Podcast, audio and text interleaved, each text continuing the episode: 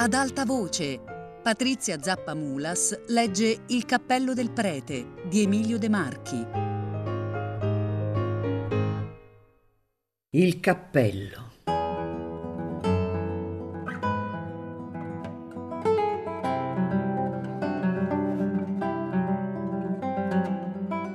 Quattro o cinque giorni dopo il terribile fatto che abbiamo raccontato, Don Antonio, il parroco di Santa Fusca, stava in giardino tutto occupato a dar da bere alle sue rose e rimproverava le signore formiche che si mostravano troppo indiscrete verso un uomo che avrebbe potuto adoperare contro di loro il fuoco e lo zolfo.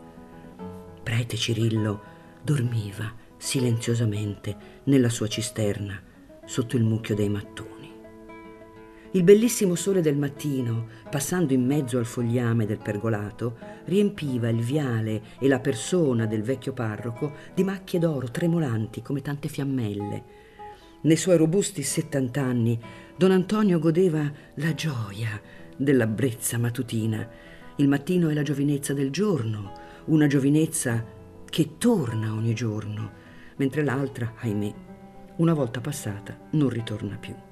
Tuttavia, il buon vecchietto, che sentiva stillare sui capelli d'argento la fresca rugiada dei suoi fiori, pensava che nell'amor di Dio si è sempre giovani abbastanza e che il cuore dei buoni non invecchia. Così pensava, con l'innaffiatoio in mano, quando venne Martino a corsa a dire che Salvatore era caduto sulla strada preso da un gran male. Corresse don Antonio giù verso la villa con l'olio santo, seppure c'era tempo ancora. Corresse di qua mentre egli correva di là a suonare la campana. Don Antonio lasciò in fretta le formiche, corse in chiesa, prese il suo tricorno per ripararsi dal sole, intascò la stola, il vasetto dei sacri unguenti e, come gli permettevano le gambe, scese verso la villa preceduto da alcuni contadini che avevano aiutato a portare Salvatore in casa. Il poveretto era proprio agonizzante. Un secondo colpo era caduto a rompere un'esistenza già sconquassata. Salvatore abitava alla villa una cameruccia a terreno che nei tempi antichi aveva servito di muda agli uccelli. Pochi stracci, un vecchio canterano, un paio di sedie, un pagliericcio formavano tutta la sua ricchezza. A capo del letto pendeva il vecchio fucile che da dieci anni non aveva ucciso un uccellino, la ruggine se lo mangiava silenziosamente. Il moribondo non mormorò che poche parole inconcludenti, ma don Antonio, pensando che si era confessato l'anno prima e che da allora in poi il meschino non aveva avuto nemmeno la volontà di peccare, lo assolse in articulo mortis, lo benedisse e gli chiuse gli occhi. In vitam aeternam. Amen. Martino rimase a custodire il morto in compagnia del procaccio comunale. Ecco un uomo arrivato al suo porto, diceva fra se stesso il vecchio Piovano, ritornando verso la canonica. E mentre andava pensando al modo di fargli un poco di funerale e alle parole che doveva scrivere al barone per dargli la ingrata notizia, venendo su molle molle per lo stretto sentiero, vide sul terreno l'ombra del suo cappello sbattuta dal sole e si fermò girò un poco il capo per far giocare l'ombra in terra e gli parve che non fosse l'ombra solita, voglio dire, quella che da tanti anni lo accompagnava nelle sue passeggiate al sole. La differenza era nelle tese. Mentre di solito il suo largo triangolo con le ali distese come una vela al vento riempiva dell'ombra sua quasi tutto il viottolo, dando l'immagine di un uccellaccio che traversi con le ali stanche un braccio di mare, questa volta l'uccellaccio aveva qualche cosa in sé di più svelto, di, di, di più aggraziato. Pareva insomma il figliuolo del primo. Non sapendo come spiegare lo strano fenomeno, don Antonio si levò il triangolo dal capo e vide che era avvenuto uno scambio. Non era più il vecchio cappello dall'antico pelo, dagli orli corrosi, dalle rosse ammaccature, un fior di cappellino nuovo fiammante di zecca, coi nastrini di seta, la fodera di seta azzurra come la mozzetta dei monsignori, un vero cappello da monsignore. E come va questa faccenda? esclamò don Antonio. Io ho letto nelle sacre carte che un corvo portò un pane al profeta Elia, ma non ho mai letto che Dio mandasse anche i cappelli nuovi ai poveri preti. Il bello si è che il cappellino pareva fatto a pennello per suo capo, come se veramente la mano di Dio avesse presa la misura. Non sapendo come spiegare il mistero, ma sicuro in cuor suo che lo scambio era avvenuto nella stanza del morto, non disse nulla per il momento a Martino. Ma quando tornò per il funerale, girò gli occhi intorno e vide che veramente il suo cappello d'antico pelo era rimasto sopra una sedia in un angolo e che egli aveva preso il nuovo din sul canterano, dove vedevasi ancora il segno della polvere. La coscienza avrebbe voluto che egli lasciasse il nuovo al suo posto, senza cercare altro, e ripigliasse il suo. Ma sul punto di uscire col morto, fosse distrazione, fosse una cattiva suggestione dello spirito malvagio che trionfa di più quando può conquistare una coscienza delicata, fatto sta che il buon prete prese ancora il nuovo e lasciò il vecchio sulla sedia. Questo non è rubare, diceva la coscienza mentre il funerale si avviava al camposanto, perché non si ruba nulla a un povero morto prendendogli il cappello. Laggiù, sotto la terra, non c'è pericolo di pigliare un colpo di sole. E poi io devo ben pagarmi in qualche modo di questo funerale.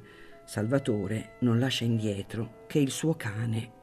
E se aspetto che paghi per lui quel vecchio libertino del suo padrone, sto fresco. Resta a vedersi mormorava la coscienza incontentabile e schizzinosa, resta a vedersi se il cappello era proprietà di Salvatore o non si trovasse per caso nella cameretta, o se egli l'avesse ricevuto in consegna. D'altra parte, io lascio in luogo del nuovo il mio usato e quando il padrone del primo si sarà accorto del cambio potrà venire alla canonica a reclamare.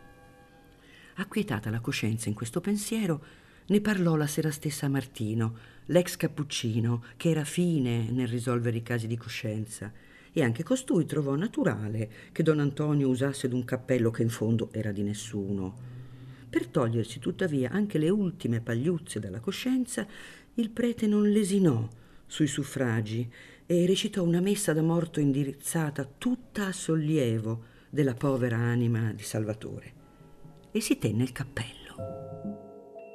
Salvatore era morto senza poter dire come questo si trovasse nella sua stanza. Avrebbe potuto dirlo il suo cane, che andando, secondo l'abitudine sua, a raspare nelle paglie della stalla, l'aveva trovato in un cantuccio e l'aveva portato al padrone come usava fare con gli storni a caccia. Ma i cani non parlano.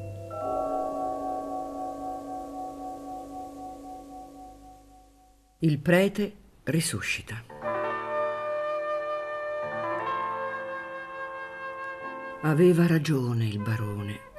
Passati i primi tre giorni, le sensazioni cominciavano a, a schiarirsi. La vita rientrava a poco a poco nelle sue abitudini e l'uomo, forte e positivo, si abituava a guardare in faccia al suo misfatto, come a un fatto qualunque non peggiore degli altri il marchese di Spiano gli fece avere a casa l'atto d'ipoteca che il barone gettò sul fuoco, insieme alle lettere del prete e ad altre carte inconcludenti. Così, anche da questa parte, poteva dormire tranquillamente.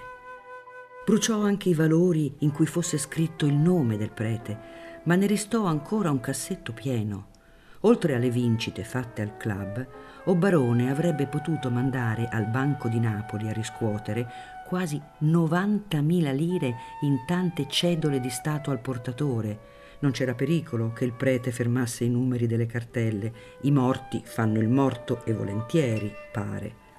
Al club lo accoglievano con simpatia. Marinella non gli aveva mai voluto tanto bene. Tu dovresti condurmi a Parigi, barone, diceva la graziosa ninfa, circondandolo con le sue magnifiche braccia. Perché no, Nelluccia? È un progetto a cui si può pensare. Un viaggio a Parigi, un cambiamento d'aria, non avrebbe fatto male a un uomo che stentava ancora un poco a recuperare se stesso. Egli non amava Marinella più di quanto gli poteva dar piacere, ed essa era una creatura abbastanza sciocchina per non annoiarlo con dimande inutili e con questioni metafisiche. Passò il venerdì, il sabato, la domenica, venne il lunedì e nessuno al mondo uscì fuori a chiedergli notizie del prete.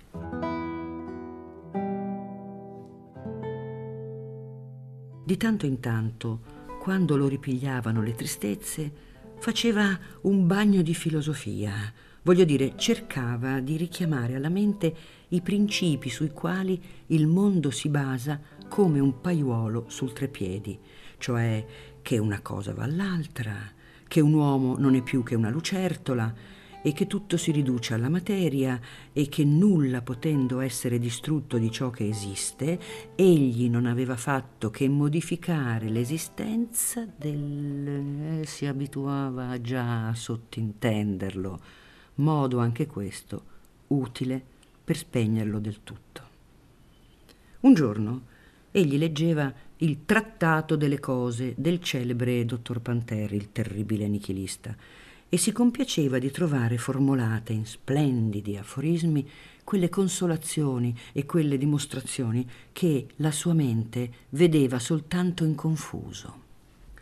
Una palla di cannone che viaggi con la velocità di 500 metri al minuto secondo, diceva un capitolo del celebre libro, lanciata dalla Terra al Sole impiegherebbe nove anni e mezzo per arrivarvi e il Sole è l'astro a noi più vicino. Per giungere a un'altra stella, la più vicina dopo di lui, la palla impiegherebbe più di 9 milioni di anni e per giungere alla più lontana stella visibile 18 mila milioni di anni. Provate a scrivere questi numeri spaventevoli, provatevi a pensarli e al di là di quella stella di sedicesima grandezza il telescopio scopre mondi di nebulose che sono forse altrettanti universi di stelle. Ah, dolce filosofo, che cos'è la tua vita in questo spazio? Tutta l'umanità, veduta insieme a cento miglia d'altezza, non è che una muffa microscopica vegetata nei luoghi più umidi d'una crosta se il sole per un capriccio viaggiasse una sola giornata lontano da noi, questo bel globo fiorito si cangerebbe nel tempo d'un fiat in una pallottolina di ghiaccio. Chi saprebbe trovare in quel ghiaccio i tuoi eserciti o imperatori di tutte le Russie? Qual potenza di lente occorrerebbe per rintracciare al di sotto di un blocco di ghiaccio i tuoi quaderni sulla ragion pura, o oh pretenzioso filosofo di Konigsberga. In questi grandi rapporti a base di zodiaco, che cosa sono i miei debiti col vicino? O oh barone, leggendo questi aforismi, sentiva la coscienza allargarsi e spianarsi nell'immensità dello spazio e del tempo. Una profonda tranquillità, somigliante al muto fatalismo orientale, sottentrava all'uggia e alle punture di un pensiero rattrappito negli angoli della vita comune. Egli riposava superbamente e stupendamente in quello spazio di milioni e milioni di raggi terrestri, nel quale vedeva sprofondarsi il corpicino magro del suo vecchio prete e si sarebbe addormentato ancora in questa metafisica visione se Maddalena non avesse d'un tratto picchiato due colpi secchi con le nocche all'uscio. O barone trasalì. Eccellenza, stamattina c'è stato ancora quel prete. Che cosa vuole? chiese con voce torbida il barone. Vuol parlare con vostra eccellenza. Ha detto come si chiama? Non ha voluto dirlo. Tornerà. Il barone cominciava a seccarsi di quest'altro prete che gli ronzava intorno come un moscone. Egli non conosceva nessun prete, tranne il suo. Chi poteva essere costui, che già due volte era venuto a cercarlo a casa sua e che non voleva dire il suo nome?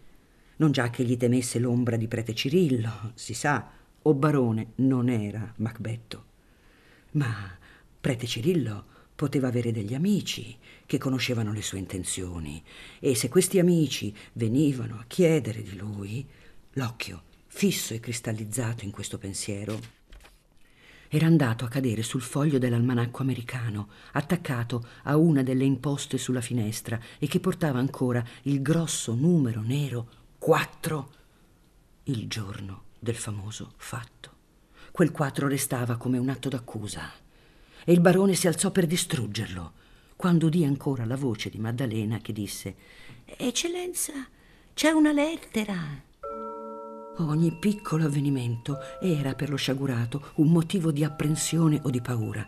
Molt'acqua ancora bisognava che passasse prima di poter vedere in fondo alle cose con serenità di spirito. Perdette di vista l'almanacco e corse a prendere la lettera. Veniva dalla posta e portava il bollo di Santa Fosca. La mano tremò tanto che la lettera scivolò dalle dita e cade in terra. Chiuse in fretta l'uscio, raccolse la lettera e, premendo nello stomaco un'onda gonfia che tentava di soffocarlo, si lasciò andare su una poltrona, ruppe con frenesia la busta, aprì il foglio e non era il caso di credere che il prete gli mandasse un conto saldato, ma quanti pensieri gli si affollarono in quel minuto secondo nel cervello, tutti confluirono in quella dimanda, che lo avessero già scoperto. La lettera era firmata Iervolino segretario. Era insomma il segretario di Santa Fusca, che con uno stile pieno di un burocratico rispetto gli annunciava la morte del suo fedel servo Salvatore, avvenuta per un colpo apoplettico sulla via, e riferiva come e qualmente il sottoscritto avesse chiuso il cancello della villa e ritirata l'unica chiave che conservavasi nella sala del consiglio comunale in attesa di quelle ulteriori disposizioni che Sua Eccellenza Illustrissima si fosse degnato di dare. Del prete nulla. Anzi, il tono della lettera non poteva essere più rassicurante. Va bene, esclamò Barone con una cadenza da baritono che prova la voce e sentì lo spirito andare a posto. Povero Salvatore, soggiunse abbassando la testa e portando una mano agli occhi. Il suo compianto era sincero, perché l'animo suo non era chiuso a tutte le memorie della giovinezza, quando con Salvatore soleva andare a caccia sui monti. Il povero vecchio aveva voluto morire su una strada, come se avesse sdegnato di chiudere gli occhi in una casa maledetta. Questa era poesia forse, o retorica rimasta nelle infossature della vita, ma egli non poteva sottrarsi a queste considerazioni. Si consolò, in fondo, che la faccenda non poteva andar meglio Morto anche Salvatore e chiusa la villa, senza che uscisse sospetto alcuno, il prete non poteva esser meglio seppellito. Egli avrebbe scritto che gli mandassero la chiave e amen. Il luogo rimaneva perfettamente disabitato e chiuso agli sguardi dei curiosi. Lo riprese un nuovo vigore tutto funzionava come un perfetto orologio e tutto dimostrava come a questo mondo il caso è più forte ancora d'ogni previsione. Per godere una bella giornata con Marinella, a cui aveva promesso di pranzare insieme, andò a farsi bello nella bottega del Granella, parrucchiere e profumiere premiato più volte, che aveva per il barone un rispetto proporzionato al numero dei profumi che regalava a Marinella. Lo spinse ad entrare in bottega anche il desiderio di far cantare il Granella, che, degno figlio di Figaro, era il gazzettino parlante della città. Voleva, con questo mezzo, interrogare la voce pubblica. Ebbene, quali novità, Granella? dimandò quando fu seduto ed avvolto nelle candide salviette come un antico sacerdote. Molte e belle. Il ministero è caduto, Bismarck ha ricevuto l'ambasciatore di Russia e pare che la guerra coi turchi sia inevitabile. Eh, è morto il mio padrone di casa e, e Filippino Mantica ha vinto mezzo milione all'otto. Chi è questo Filippino? chiese o barone che stava a sentire col cuore sospeso, ma vide che il suo prete era ben morto. Chi è? Oggi è l'uomo più felice del mondo. Sabato mattina era il più miserabile cappellaio di Napoli. E ha vinto, dici? C'è vincere e vincere. Questo è spiantare il Regio Lotto e dire che se io avessi mezzo milione per San Gennaro non farei il barbiere. Prova. Eh, se scrivo tre numeri, il diavolo me li mangia. O barone rise. Era la prima volta che rideva di gusto dopo molto tempo. E del suo prete nulla. Napoli non si era dunque accorta di nulla, come se fosse scomparsa una mosca. Ma il più bello, eccellenza, è ciò che si dice di questo cappellaio. E che cosa si dice? Si dice, e io ripeto la cosa senza insaponarla, che il cappellaio ha una moglie bella e giovane, la quale avrebbe ricevuto i tre numeri, indovini da chi? Da chi? Indovini. Ma come si fa? Da un amante? Mm, da un prete. Ah, già, un cabalista, un negromante che abita laggiù nella sezione di mercato, il quale sa l'algebra e regala di questi terni alle belle donnine. E questo. Veda, veda, c'è tutta la storia sul piccolo di ieri. Ne parla tutta Napoli. Dov'è? Ah, eccolo qui. Lega, lega, si divertirà. Preferisce mm, cosmetico o brillantina, eccellenza? O barone prese il foglio, lo aprì e proprio in prima pagina vide scritto in testa un articolo queste precise parole in carattere maiuscolo. Prete Cirillo.